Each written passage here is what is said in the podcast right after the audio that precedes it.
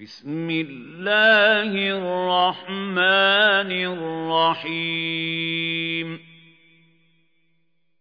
والفجر وليال عشر والشفع والوتر والليل إذا يسر. هل في ذلك قسم لذي حجر؟ ألم تر كيف فعل ربك بعاد؟ إرم ذات العماد. التي لم يخلق مثلها في البلاد وثمود الذين جاءوا الصخر بالواد وفرعون ذي الأوتاد الذين طغوا في البلاد فأكثروا فيها الفساد فصب عليهم ربك سوط عذاب إن ربك لبالمرصاد.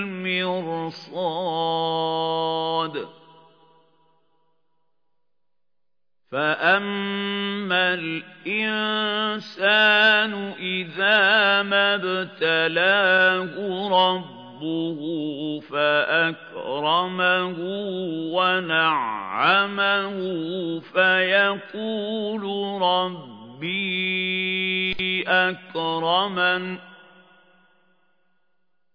وَأَمَّا إِذَا مَا ابْتَلَاهُ فَقَدَرَ عَلَيْهِ رِزْقَهُ فَيَقُولُ رَبِّي أَهَانَنِ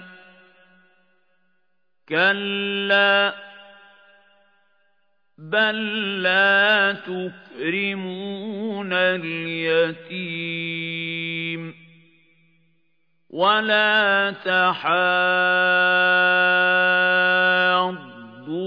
على طعام المسكين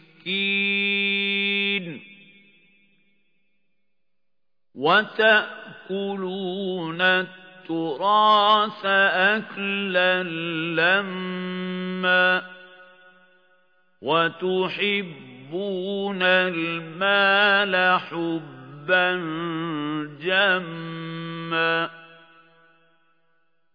كَلَّا إِذَا دُكَّتِ الْأَرْضُ دَكًّا دَكًّا وَجَاءَ رَبُّكَ وَالْمَلَكُ صَفًّا صَفًّا وَجِيءَ يَوْمَئِذٍ بِجَهَنَّمَ. يَوْمَئِذٍ يَتَذَكَّرُ الْإِنسَانُ وَأَنَّىٰ لَهُ الذِّكْرَىٰ.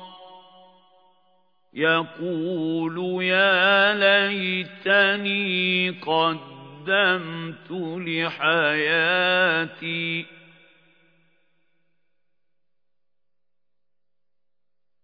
فَيَوْمَئِذٍ لَّا يُعَذِّبُ عَذَابَهُ أَحَدٌ وَلَا يُوثِقُ وَثَاقَهُ أَحَدٌ. يَا أَيَّتُهَا النَّفْسُ الْمُطْمَئِنَّةُ؟ ارْجِعِي إِلَىٰ رَبِّكِ رَاضِيَةً مَّرْضِيَّةً فَادْخُلِي فِي عِبَادِي. وَادْخُلِي جَنَّتِي.